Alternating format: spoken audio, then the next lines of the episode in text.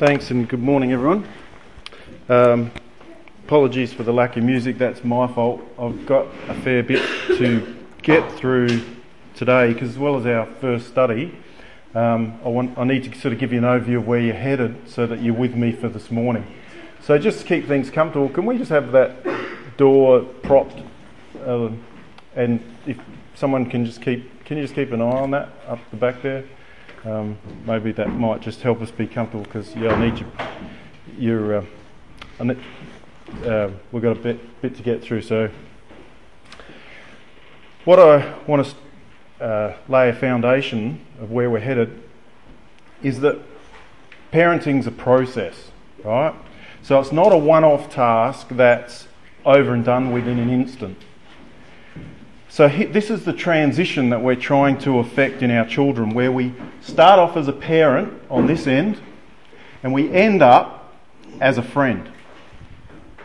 So, during the week, I want you to think about your parenting goals. And here's an excellent one to become your child's friend. But there's a couple of really easy ways to get the parenting process wrong. And one's to start out as a friend. You know, giving too many choices before they're able to deal with those choices morally. Or in the same boats, the bribing and cajoling parent who doesn't want to expect too much of their children and doesn't want to uh, upset them. So instead of using their authority, they try to influence a young child and tries to be their friend by manipulating and coercing the child. The trouble is, child then learns, guess what? To be an excellent manipulator and coercer. So, the other way to get it wrong is to stay as a parent for far too long and to be constantly controlling and disciplining our child when we should be coaching and encouraging them and giving them some freedom to fail. So, there's a, there's a trajectory there where we've got to get it right and it's different for every child and every personality, but that's why you need to understand the principle and how to apply it. But to get it right, we're a parent first. So remember, we talked yesterday, we're like God to our child. And as they grow, they become our friend. Now, the best scriptural example of this is Abraham, who I briefly mentioned yesterday, where he was initially commanded to leave Ur, like you would command a young child.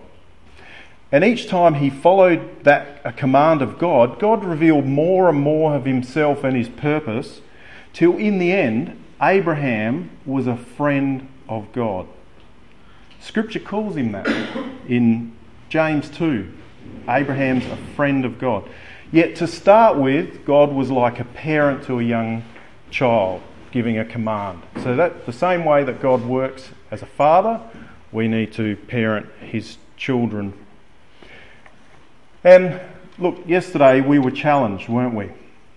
That marriage is being called to live out the example of Christ and his bride.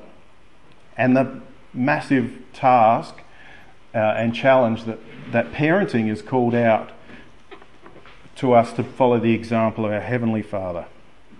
And you're probably thinking, wow, that's a massive task. How can I live up to the expectation of being like God? And it is a massive task, no question about it. But God is always looking to stretch us and to develop our characters. And the thing I want you to realise is that God's able to do more than we ask or think. And that's why He gives us this role and gives us families.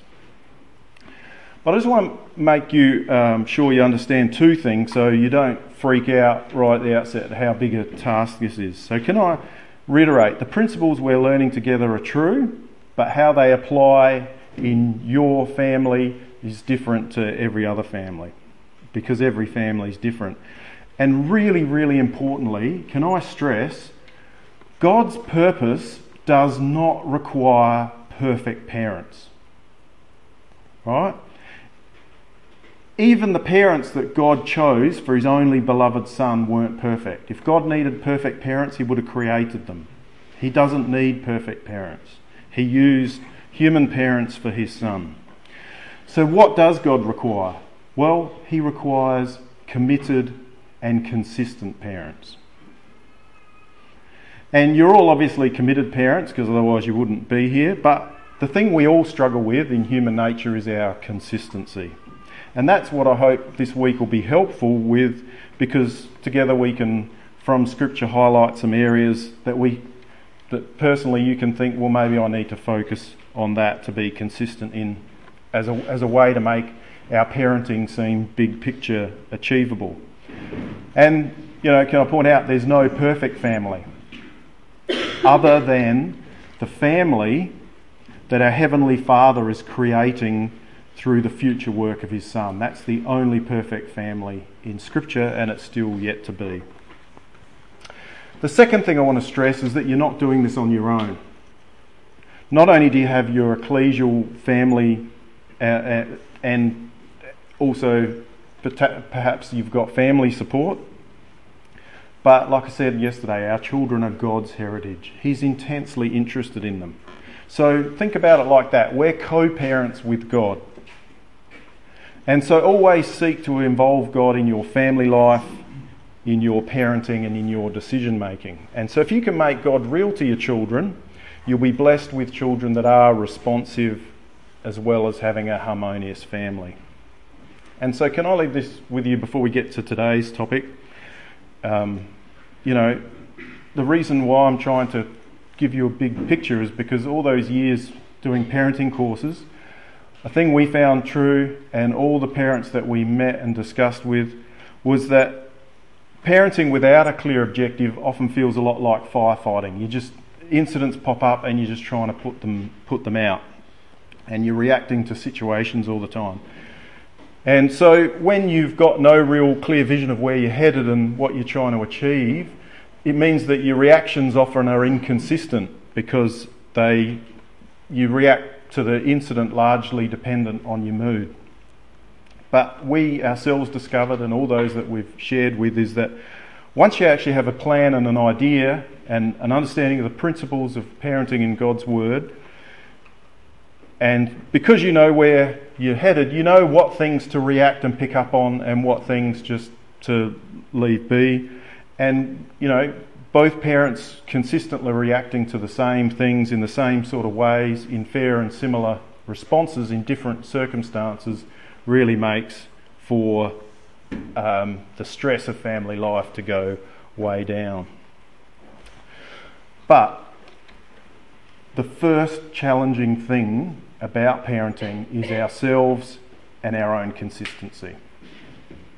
You know, the, the most challenging thing I have discovered about parenting my children is that parenting is less about working on the children and more about guiding the children and working on myself and my example.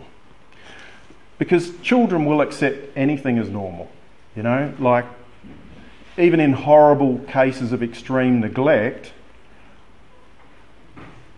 you know, children accept that family situation as normal and adapt to it.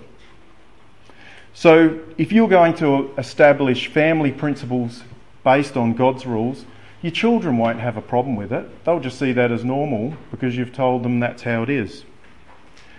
They'll come to whatever standard we set for their behaviour. If we set a low standard, they'll achieve that. If we set a high standard, they'll come up to that too. So the problem is not our children, the problem's us as parents. It's our commitment, our consistency. And you see, it's human nature, isn't it? You know, if we demand that level of consistency and high standards of behaviour from our children, then we have to demand the same of ourselves. And, you know, human nature likes to have its own way. So often we might excuse behaviours in our children because often we like to get away with the same behaviour ourselves, or perhaps it takes too much effort to get up out of the comfy chair um, and keep picking them up on it. So, you know, like referring to yesterday, it's not about our rules. Um, it's not about our behaviours even. It's about God's standards, God's rules that we want as the centre of our houses.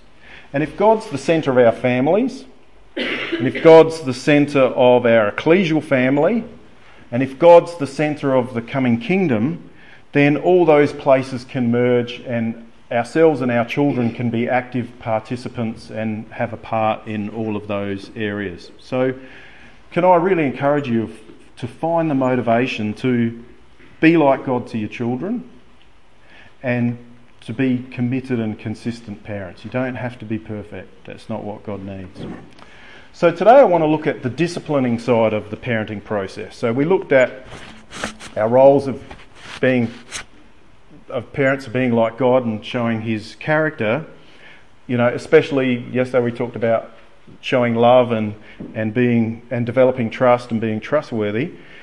And we briefly mentioned yesterday our number one task as parents. And our number one priority as parents is to teach our children to obey. Because how will they ever obey God if they don't obey us first? And this commandment is so important that it's repeated multiple times in Scripture.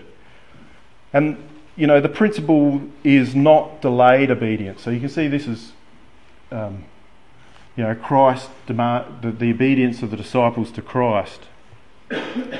And it's not half done obedience. So you've got to go beyond just the bare minimum and do what's excellent and it's not unwilling obedience, so it's doing everything without grumbling and complaining. So, what we require is what God requires, which is obedience straight away, willingly, and completely from our children. And you know, the Ten Commandments, we can summarise them as loving God and loving others if you split them down the middle.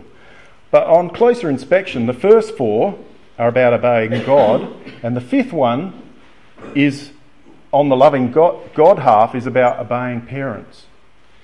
And so obedience to God and parents is equated here as well. And it's the first, first commandment with promise. So effectively, teaching your children to obey is life because that's how they learn to obey God by obeying you. And can I also share this in relation to thinking about obedience being life and death? because the salvation isn't always future. And when I see news stories like this, it moves me to tears. Because we nearly had a child who didn't stop when we told them to and, and nearly ran out on the road. And for Lisa and I, that was a wake up call that we weren't doing it right.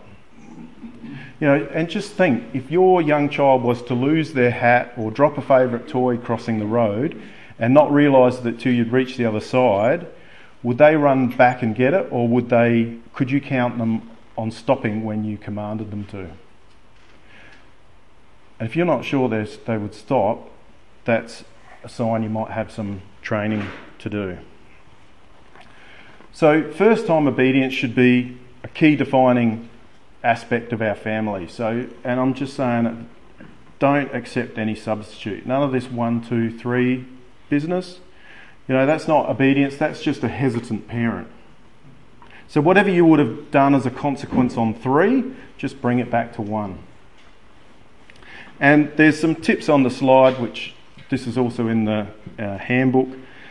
Um, and one thing, like I said yesterday, that we found most helpful is get, getting a response a yes, mum, or a yes, dad, if you give an instruction. Because then there's no denying that they didn't hear. And when they say, yes, mum, the responsibility's with them. And when they've taken responsibility to carry it out, they're also responsible for the consequences if they didn't do as they asked. Now, the topic today is discipline. It's a scary word to some people because of their own connotations to that word. But it doesn't have to be scary to our children if we remember a couple of things. Firstly, think of discipline like instruction. That's the way it's described in Proverbs. So bringing discipline to our child's life takes many forms. You know, if you think about it, even establishing a good sleep routine is discipline. Our family routine is a discipline. Meeting behaviour is a, is a discipline. You know, controlling how much screen time our children have access to is a discipline. And also, the other thing is literally the word discipline means the process of making a disciple, hence our title today. So you're discipling your children so that they can be children of God and followers of His beloved Son. Because we're training and discipling our children. So therefore, we need to be careful about developing a correct attitude, one of meekness, one of fruit of the Spirit in the way that we and they respond. And the important thing is, we eventually remember that trajectory in parenting. We want them to have self discipline. You know, we don't want all the discipline coming from us all their life. So, you know, it's not about everything being self centered and self pleasing. There's a requirement for them to learn self control and self discipline in many areas of their life. So, just as an aside, there's a famous experiment that started as a simple test of self control. It was this experiment where here's a marshmallow. You can, if you can leave it uneaten for 10 minutes, you can have a second one. But if you eat it now, that's all you're getting. And an unintended effect of that experiment was that years later, they found it was a significant predictor of the children who dropped out of education dropped out of careers, gave up on marriage were all the children that had no self control and had trouble waiting 10 minutes to get a second marshmallow. And you can Google the words marshmallow test, non cognitive skills, um, and it's a really big topic um, in education if you want to find out more. But my point is that you can have a massive impact on the positive outcomes of your child's future just by teaching self control. And to start with, that, self control has to be an external factor where you apply discipline in order for them to learn that. So, our first point that discipline is instruction and discipling. The, the second point about discipline is that we're not disciplining for our convenience, but God's because it's not all about having you know our children in military formation to make us look good. We're parenting to the higher calling of God as expressed in our reading in Hebrews 12. You know, we, Hebrew verse 9, we had the earthly fathers who disciplined us, we respected them. How much more shall we be subject to the Father of spirits and live? For they disciplined the human parents for a short time as it seemed best to them, but he disciplines us for our good that we may share his holiness. Now, it doesn't have to be like that. If we actually have got, if we parent like God from the outset, in following God's pattern, we can actually follow that and not parent our children for our pleasure and make, uh, actually parent for our children's profit right from the get go in the same way that God parents us. So, you know, putting God's holiness ahead of their momentary happiness is what I mean by not confusing a child's needs with a child's wants. So, in order to help them learn their place in the family, ecclesially and in society. So every child is special, but the world doesn't revolve around them. They need to learn their place in the family. So we want our children to be obedient for God's pleasure. And we often tell them that, that you know, God's happy and pleased when they do as they should. So, you know, can I just point out that our natural state, parenting after the flesh, is often a default reaction to our fathers after the flesh. You know, if we think our our parents were too strict or too harsh, we bring that baggage into our parenting. Or if we think our parents let us get away with too much, we might swing the other way.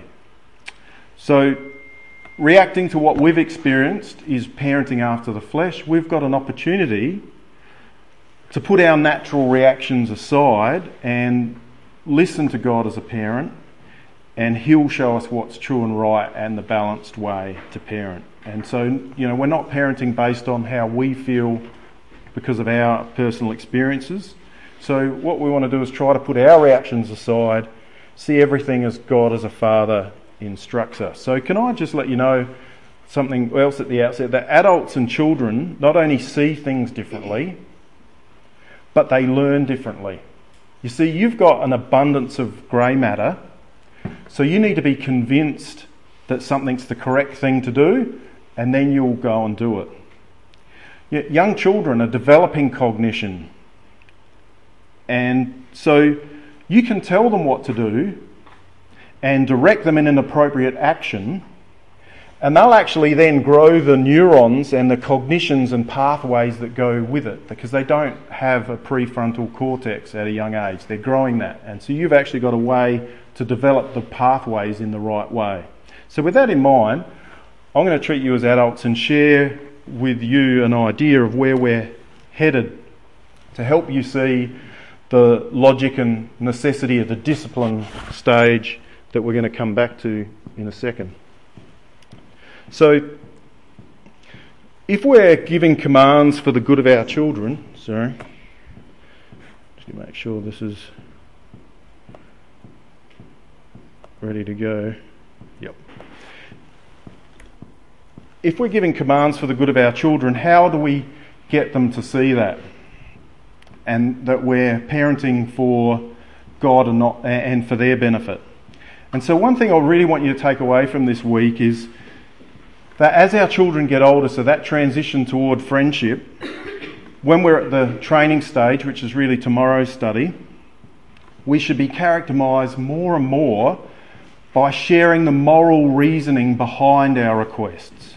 So remember, we looked yesterday, the things that are in our heart, we need to, the things that guide us and are important to us, we in turn need to teach our children as part of everyday life. And this conscience and knowledge of right and wrong that's in our heart, we're developing also in our children. And that our, the conscience is a key tool that we can use in maintaining a moral refuge because we can create in our children a sense of right and wrong. So, what does that? What does this look like that I'm talking about? So here's here's a little example.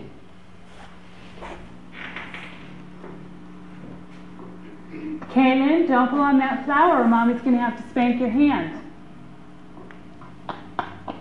Good girl.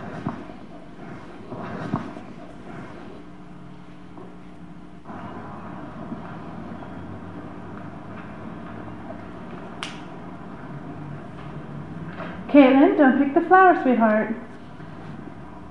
Do you know what?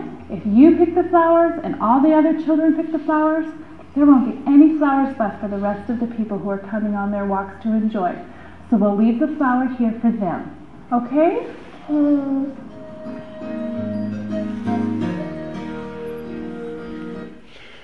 So, sharing the moral reason why with our children not only develops their conscience on matters, but it helps them understand your rational reasoning of sharing what's in your heart to develop their heart and helps them see that you're trustworthy and worthy of honour. And so, in the same way, I uh, encourage you to share the moral reason why with you, your older children once they've reached and learnt obedience. I want to share with you the big reason why we discipline, instruct, and train our children. Because we've got a God given tool that not only really defines the success or failure of our parenting, but it forms the key goal of parenting. And I mentioned about having your family goals. Here's one common to all of us because we're told that the goal of our instruction is a good conscience. You know, some people think that the goal of parenting is baptism of our children. That's not right because that has to be a goal of our child. That's their personal relationship with God through His Son. However, the goal of love and conscience that's ours can actually directly influence that outcome if that's something we wish and desire for, because we know that baptism's the answer of a good conscience. So our goal as parents isn't baptism, it's heart training. So we want to develop in our children a responsiveness to God's word and instruction and a desire to do what's right and good. So, our child's conscience, if we can develop and harness it, it can be the most effective tool in getting them to be responsible and biblically responsive. You know, do you, do you remember a time when you had almost a physical reaction to, to having done the wrong thing as a child because of your conscience? If you can think of a reaction like that, that's how strong conscience is. That's how good a tool that God's given you to work with um, and use in your children. So, our primary responsibility as parents is to develop our children's conscience, teach them right and wrong from God's principles, so that their heart can become their finely tuned guide through life, just like we rely on ours. So, that's where we're headed um, in the next couple of days. But coming back to obedience in young children, it doesn't have to be all negative training. You know, there's things that you can do that make obedience attractive. So you need to say what you mean and mean what you say makes a, training our children in obedience really work. So I'll give you a scenario of what I mean. It's nearly bedtime, and you're not worried if the children take another 10 minutes to get to bed. Um, so, you know, don't say, get to bed, and then let them disobey you for 10 minutes because it's not important at the moment. Say what you mean. So if you don't mean to be obeyed, don't give a command. Say, would you like to go to bed now, or you can have 10 minutes, or, you know, because you've been so good, I'm going to let you stay up for 10 minutes. And so the alternative of saying something and not meaning it is that you're teaching your children not to value your word and you're showing that you're not trustworthy. And then they think that you, they can often disregard what you say because often you don't mean it. And you're doing a disservice to God as His ambassadors to your children. So mean what you say, say what you mean.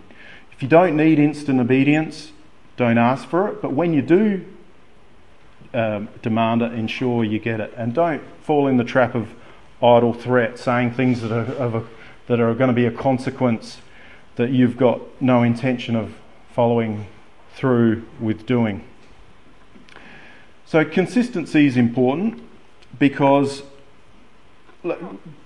being true to our word, like God, means that we can't chop and change expectations based on a mood, mood or let our children get away with it sometimes. And so, the real issue I'm highlighting here again is human nature. That's what you're working with in yourselves and your children at the same time. So, in order to be with, consistent with your children, we need to be consistent with ourselves. So, if you say that's the last one and we're going, you need to make it the last one and go. Because the thing is, children will always try it on. But if you're consistent, that trying goes right down to a minimum. But if in the child's experience they feel like they've got a 50 50 chance. Children are innate gamblers, they'll always play that odd. But if in their experience it's 100% not, they'll go with you every time compliantly. Um, so let's not teach our children to be gamblers. So let me give you another example to help here. Um, let's say every time you're at the supermarket with a young child, you're having trouble.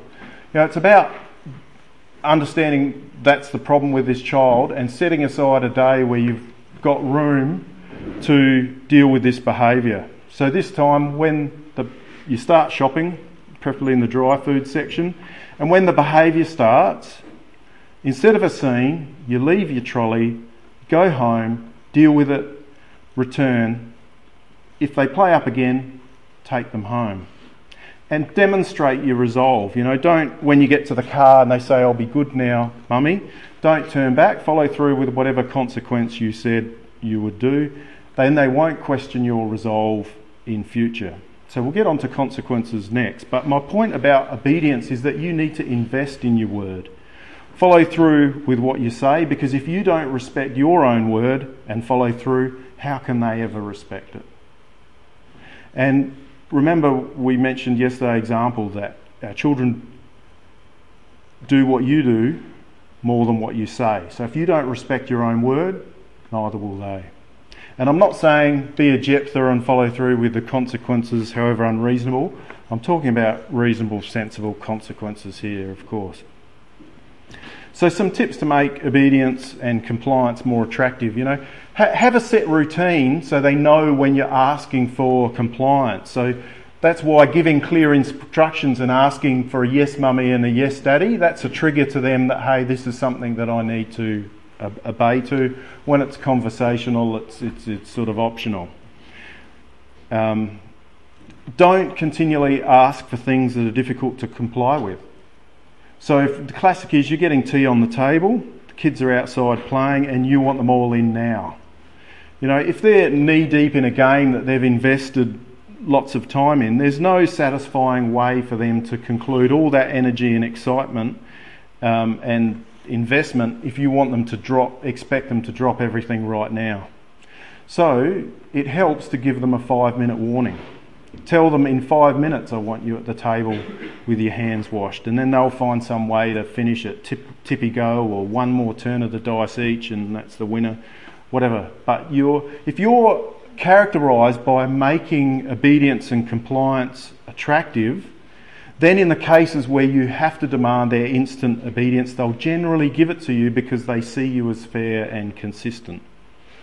And the five minute warning works really well for husbands because often they're single focused, intent on something in their shed or study and can't switch off instantly either. So giving husbands a transitioning warning is really helpful too.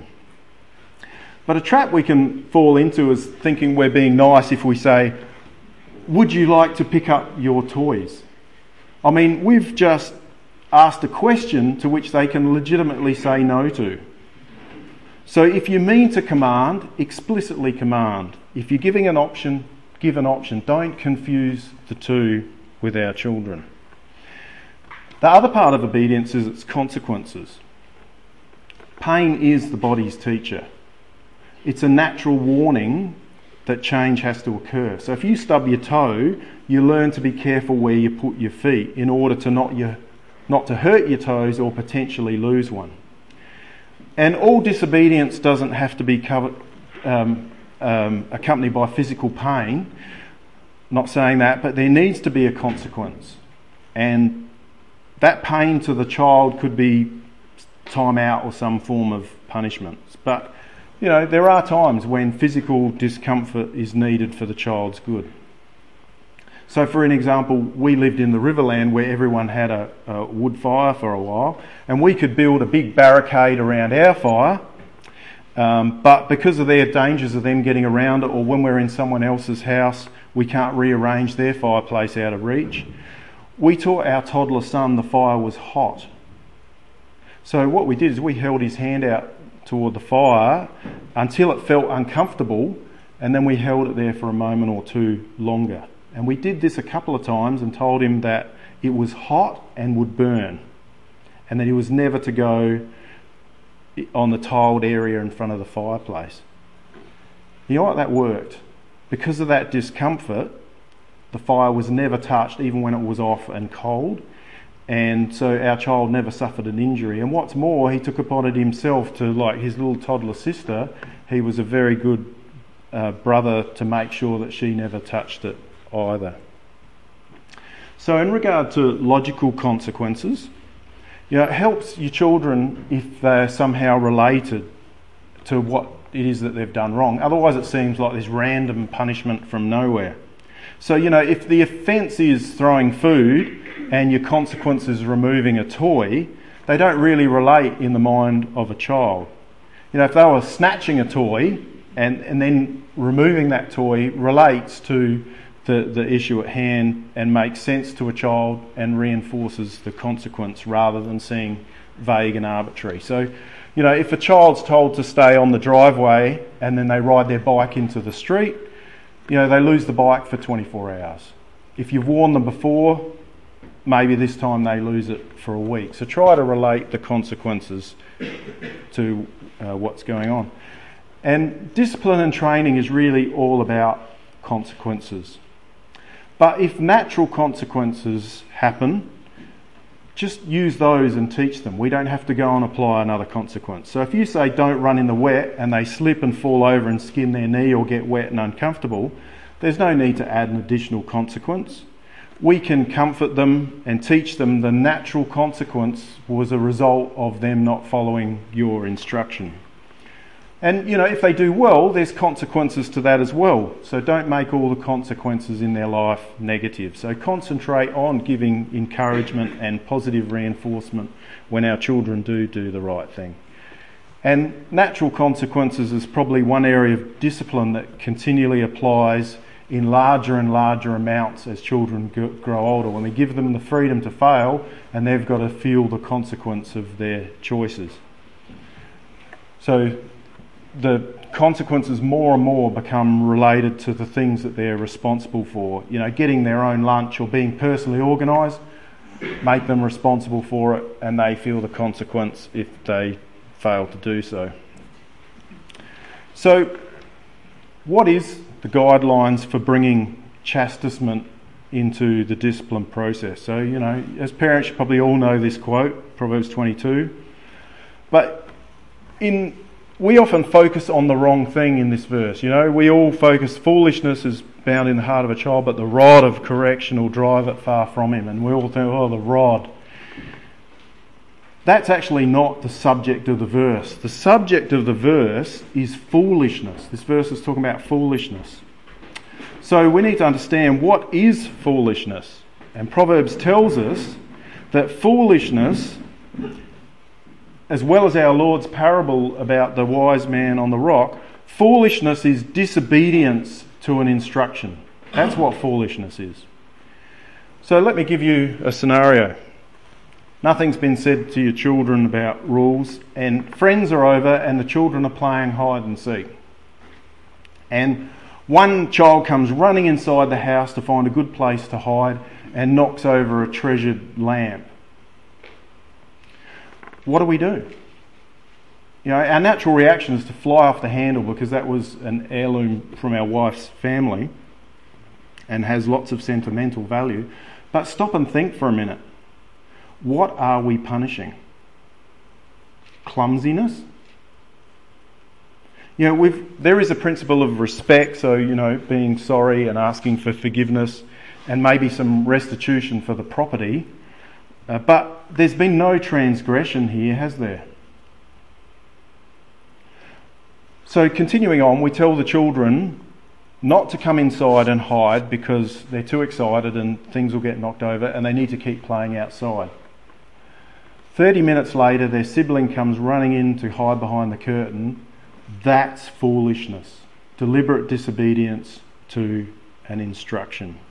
So the first child was childish. There's no uh, punishment for that. And with wisdom and knowledge, they'll hopefully grow out of that. But, you know, even as adults, we make mistakes from time to time. But the child that disobeyed, that's no longer childishness, that's foolishness. And foolishness needs considered correction. So we can't fly off the handle at childishness. And notice where foolishness is Remember our parenting goal? We're trying to train a child's heart here. That's the aim of what we're trying to do in, in, parenting. So here's God as a father in our reading in Hebrews 12 that the Lord disciplines the ones he loves and he punishes every child he accepts. So let's not be scared of discipline. You know, there is a time and a place where physical uh, consequence can be cleansing for a child's conscience. You know, the issue's resolved, justice has been done, we can move on. Some parents work with conflict avoidance all the time, but God doesn't work around our dispositions. You know, we experience conflict when we go against God's will. And so we need to assist our children with conflict resolution, not conflict avoidance. So discipline starts when they're in nappies and they learn the meaning of the word no. And it, it cre- but it actually creates secure and firm boundaries in the mind of a child. And you know you're getting through because often as toddlers, they realise that that word has immense power and they'll use it back at you. Paul says most parents in the world discipline for their pleasure, for their will to be obeyed but God disciplines for His holiness. So if we're disciplining and training our children in the same way God does towards us, then we're training our children in God's character to reveal God's glory. So remember, we're God to our children, and God's given us, these children with their particular gen- genetic makeup and their personalities, that's really the product of the two parents. So, you know, often we need to discuss a little with each other because there's a little bit of each of our family trees to a greater or lesser degree in this child. So we are best placed to work out how to deal with their personalities and how to apply the principles of God in our children and our families. That's why I'm not here to tell you exactly how you apply these principles directly. So, you know, there are children who openly rebel. And you know what? That's a good thing because you know exactly where you stand. There's other children that if you tell them to stay inside, they'll actually stand in the doorway with their toes over the line. So it may not look like the open rebellion of this child, it may look like a mistake. Oh, they don't know their toes are over the line. But in the mind of that child, they're doing the evil mad scientist laugh because they've still got their feet on the floor when you've told them not to. So, you know, you need to deal with that as open in that child as you would open rebellion in another uh, with the same weight. Because in the child's mind, the thought of rebellion's the same, just the outward result is different. So you're best placed to understand your children and work with them. And, you know, if we were disciplining for our pleasure, the child that looks to be complying and their toes are over the line, you know, we just move on because that's okay. But because we know their personality, we'll deal with it because we're trying to do a work for God and reach their heart. And they're God's heritage that He's entrusted to us to parent for Him. You know, you can think of it as the same way that He entrusted His son Jesus to Mary and Joseph. And the reality is that's how important it is to God. He wants to be manifested in a godly seed. He, he even calls himself that in his name. So, you know, distraction is a useful technique for babies and toddlers. But with older children, we actually do need to point out the wrong behaviour and bring consequences into the life of a child if the behaviour continues. So, appropriate usage of consequence considers um, these are all in the book when they come. Um, your state of mind. So, you know, don't chastise when you're angry. In fact, I'll say it plainly anger has no place in parenting. It only teaches children to fear you, it doesn't teach them to fear God. So, we should always apply a measured discipline, not a reaction. So, sometimes we actually need an, a time out for parent and child when an incident happens before we deal with it. The second thing we need to think about is the age of the child and what can be reasonably expected of them. And then the third thing when something happens is we need to look at the seriousness of what's happened, the seriousness of the offence. So, you know, you may choose to um, discipline with a, a, a time out and a warning uh, a warning, a timeout, and then go to discipline normally with uh, physical discipline normally if they do something wrong. But if your child picks up a bat and swings it as another child, you might go straight to physical discipline straight away because of the seriousness of it. The next thing you might you need to think about is the characterisation of your child. You know, we need to. Um, oh, and so what I'm talking about is, you know, in the same way that God's merciful to us, think about is this behaviour out of ordinary for this child? Or have I been seeing this regularly? And if you've been seeing it regularly, adjust the consequences accordingly. And we need to take into account our children's disposition. So, personality and character, you need to be sensitive to your children and not treat them all the same. Even in the same family, you won't have the same consequences. Because, you know, there's some children that fall to pieces with just a harsh word. And so, you know, physical discipline would be a travesty to that child's makeup. It would uh, really destroy them. Whereas there's some children that it just doesn't get through their ears, and so you need to draw attention to it um, more openly that they're going astray. So that's where uh, you need to make an assessment that you know physical discipline is, if it's required, is always um, used appropriately. It's not a tool of last resort that you bring in every time, and it's not appropriate for overly sensitive children. And whatever child you've got, there should be no physical discipline after about age 10. So that verse in the Proverbs about using a rod is for a young child. I'll just say a couple of things about physical discipline if that's a consequence you think you need to use. It's, it's a private family thing. No one else can do this to your child. So, you know, you take your child to the room and you apply your hand to their behind, never around their head. And then the issue between the two of you is gone, it's dealt with. So, you know, what, what people generally understand as smacking is where you keep telling them off, the frustration levels simmer and grow. They keep doing the same thing over and over again you become more strident until finally you lash out. But that's not dealing with it properly because in that case, the resentment lingers long after because uh, you actually haven't reacted appropriately the, the, um, to the situation and allowed it to um, upset you. So, importantly, whatever you do for disciplining your child, time out, um, um, or physical chastisement, remember to restore the child and welcome them back in and make them feel that everything's forgiven and we move on. You know, feel free to hold your child. If they're an older child, saying a prayer with them for God's help is enormously powerful um, and helpful. But, you know, the thing I'll tell you is if you're consistent parents, physical discipline would, will be rarely, if ever, used, only to demonstrate your resolve initially.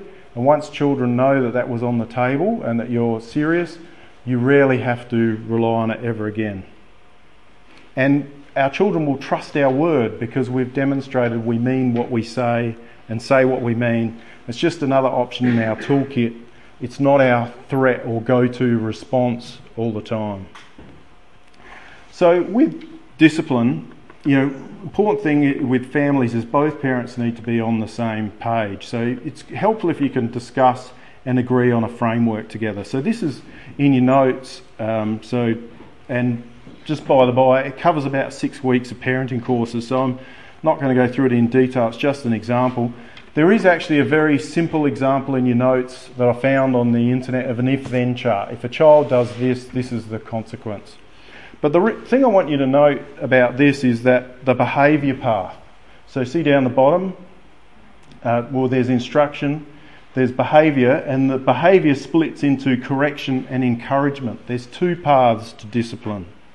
So, there's all your discipline is not correcting, and in, encouraging your children when they've done the right thing uh, is, is discipline as well and discipling.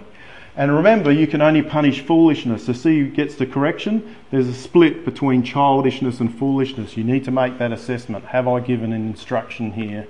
Um, and if you have, if there's things that you've instructed in and you've got laid out consequences, then for the family, things are really consistent. And whatever consequences we bring into the life of our child, they have to fit the crime. And consequences will be different for every child. So, for example, you know, taking a book away, for some kids, that's a terrible punishment. For some children, you've done them a really great favour getting that book out of their hands. You know, how much um, computer screen time and playing games we found was a really good general consequence. Uh, cleaning the toilet when they're a little bit older is another really good all round consequence. Um, you know, as well as using time out as a consequence, when your child's old enough to read, give, give them a time out card. This is also in the book if you want an example. Um, so that the time away is not just a punishment, but it's actually an opportunity for them to reflect on their behaviour and how it's affected others and resolve to do better themselves. And so here, you know, you can do a prayer afterwards for whatever it is, patience or kindness that they need help with. So just remember, you can't give a consequence if you haven't made the moral code clear to your child first. So you can't punish for a command you haven't clearly given. And so, whatever the system or strategy you, you use, the goal is always to provide a measured, rational response to every incident. You know, you don't want to be irrational, allow frustration to build up, and then finally react by overreacting. And then in the child's mind, the punishment in no way fit the crime. So we want to be characterised as consistent parents, just as God is consistent and does not act irrationally toward us. Remember, He's patient toward the third and fourth generation. So, as time goes on, our children will be, if we are consistent, they'll be less likely to try stuff on because there's a consequence to every behaviour that you've outlined. If, there's, if it's good behaviour, there's, it's encouraged. If it's wrong behaviour, it has some consequence. Um, even, if it, even if it's just a reprimand for that incident, it's still a consequence. And you know, if they do it four times in an hour, each incident is a separate incident, but by the fourth time, you've got to remember the characterisation. If you know the, the child is characterised by this wrong behaviour today, so therefore the fourth time gets dealt with different at a different level to the first infraction. But they should have all have been dealt with appropriately, and you're responding to the fourth occasion appropriately not snapping and finally responding to all four occasions at once. And that's where rest time each day can become really important. Even if it's not asleep for the older child, there can be a break and a fresh start for everyone during the day. And so when it comes to our correction, be really mindful that our children have sensitivities. We don't want to crush and humiliate our children in correcting them especially if they're with their friends. So always take them to one side if they need talking to or dealing with. So we've looked at the discipline, the discipling part of the parenting process. We've seen where we're headed for the week, that our goal is the development of our child's heart and conscience. And we've seen that we need to instruct our children with consequences and that we as parents need to be seen as trustworthy like God. So we don't make idle threats. Instead, we say what we mean and mean what we say. And then we bring consequences into the life of the children for their good, not for our convenience. And we saw that our primary responsibility is to teach our children to obey. And I mentioned Abraham as a scriptural example of the entire parenting process where he became the friend of God. But it goes further than that. Not just because of the obvious link to our hope in the promises to Abraham, in whom all faithful families are blessed. Because there is a blessing open to our families if we follow Abraham's example. That's, that's, a, that's a given. But what I want to highlight is have you ever thought of why God picked Abraham from Ur and not some other bloke? You know, we're told why God specifically picked Abraham for these promises. Genesis 18 For I know him talking of Abraham, that he will command his children and his household after him, and that they will keep the way of the Lord. That's why he's the friend of God. Because he had the character trait already of obedience, and God knew that he would train his children in the same character trait. And that's why he chose him to be the foundation of the, the hope of the promises for all families. So, do we want to be God's friend? Then teach his children obedience. And so share in the promises to all obedient families. So here's a bit of a summary about what we've looked at. Obedient children are almost an endangered species in today's society. It doesn't need to be that way in your family. We've found that obedience training is usually more of a challenge for parents and that children will rise to whatever level is expected of them. Here are a few principles which will help with obedience training in your family. When we ask our kids to do something, we expect them to obey. Straight away. Completely. Without complaining. Straight away. If your child was walking towards danger and you called out, stop, would they do it then or when they felt like it? One day, this type of training may even save your child's life. To obey completely doesn't mean that when you ask your kids to tidy their room, they just shove everything under the bed and go, all done, mum. A job half done just doesn't cut it. We're training to a higher standard. Without complaining. Attitude is so important. Reminds me of a two and a half year old we heard of that was standing in his high chair. His mum turned around and called out, Sit down or you'll fall out. After a bit of a power struggle, he crossed his arms, sat down, and came out with, I'm standing up on the inside. Obedience is not just about actions, it's about what's going on on the inside. So remember, obedience is straight away, completely, without complaining. Alright, come on kids, it's. We need to get going. Well, be quick. Now, come on, we really need to go now. It really is gonna rain.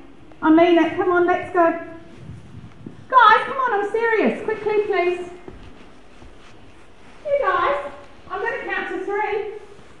One, two, two and a half, two and three quarters. Right, that's it. I'm leaving. I'm going. I'm walking away. You don't know the way home, you'll get lost. Now, come on, guys, I really mean it. You're going to catch a death of cold out here if you stay any longer. Quickly, please, come on. Look, I'll buy you all an ice cream if you come straight away. Good kids. I think most of us parents can relate to that scenario. Unfortunately, those techniques only reinforce disobedience. Repeating teaches a child that you didn't mean what you said the first time. Threatening doesn't work well either. Children are gamblers by nature, and if there's the slightest chance you don't mean your threat, they'll go for it. Bribing teaches a child that disobedience could be rewarded with a treat. The goal is to be consistent. Say what you mean and mean what you say. Here are some communication skills which will help the obedience training in your family. First, require eye-to-eye contact. This is a focusing skill which will help the child process your instructions. Second, require a verbal response. Yes, Dad. Yes, Mum. When the child hears themselves say the words, it helps them commit to following your instructions. And thirdly, in Colossians 3.21, parents are reminded not to exasperate their children. We use a five-minute warning, which is a great way of helping the child have time to disengage from the current activity and prepare to follow your instructions. As Christian parents, there's an even bigger reason for us expecting obedience in our children. Obeying parents is preparation for a lifetime of obedience to the Lord. How much easier will it be for your children to obey God the first time if first time obedience is already the standard in your family? So, to teach, um, so hopefully the scenery was more familiar than the, than the studies of behaviour there. So, to teach obedience, we can use our God given authority for compliance and um, we want to value our word to our children. So each study finishes with a personal challenge, and our personal challenge today, I guess there's no surprise that I see the challenge of discipline is consistency. We're called to be like God who's consistent and doesn't vary or waver, we're told in James. And so, whilst parenting as it's worked out is different for every family and every child based on their personality and age, there are some things that are consistently the same. That's God. God doesn't change. His word, the Bible, needs to be front and centre in our homes, as does prayer. And there needs to be godly values that you stand for as a family kindness, helpfulness, obedience, honesty, thinking, for, thinking of others. That's what needs to be the same in every family. And not only should we be a consistent and trustworthy example of God's character, but we also need to be consistent in our instruction and training and our responses to our children. And we should consistently demonstrate, like I said yesterday, that we have one life in Christ. We don't have different principles of behaviour for when, when we're at work or when we're home, when we're at the meeting, or when we're online, or when we're tired and grumpy. That's the challenge, is to show that we've got one life in Christ and we need to model that to our children. And the consistency of our discipline can create predictability it can create accountability in our children. It creates structure in our family. And it creates peace. Peace in our families. The peaceable fruit of righteousness we read this morning in Hebrews 12 that comes from training and discipline. And the fruit that's produced is not in our, just in our children, because as examples, we have to model the behaviours that we wish to see in them. And someone tweeted this the other day parents can't teach kids what they themselves don't know, nor lead them where they cannot go. Kids force parents to grow. And that's the divine purpose of families that together parents and children grow and develop and form stronger relationships with their Heavenly Father and influence each other for good that all families that have obedience as part of their family identity will be part of Abraham's family for, uh, as well, but forever.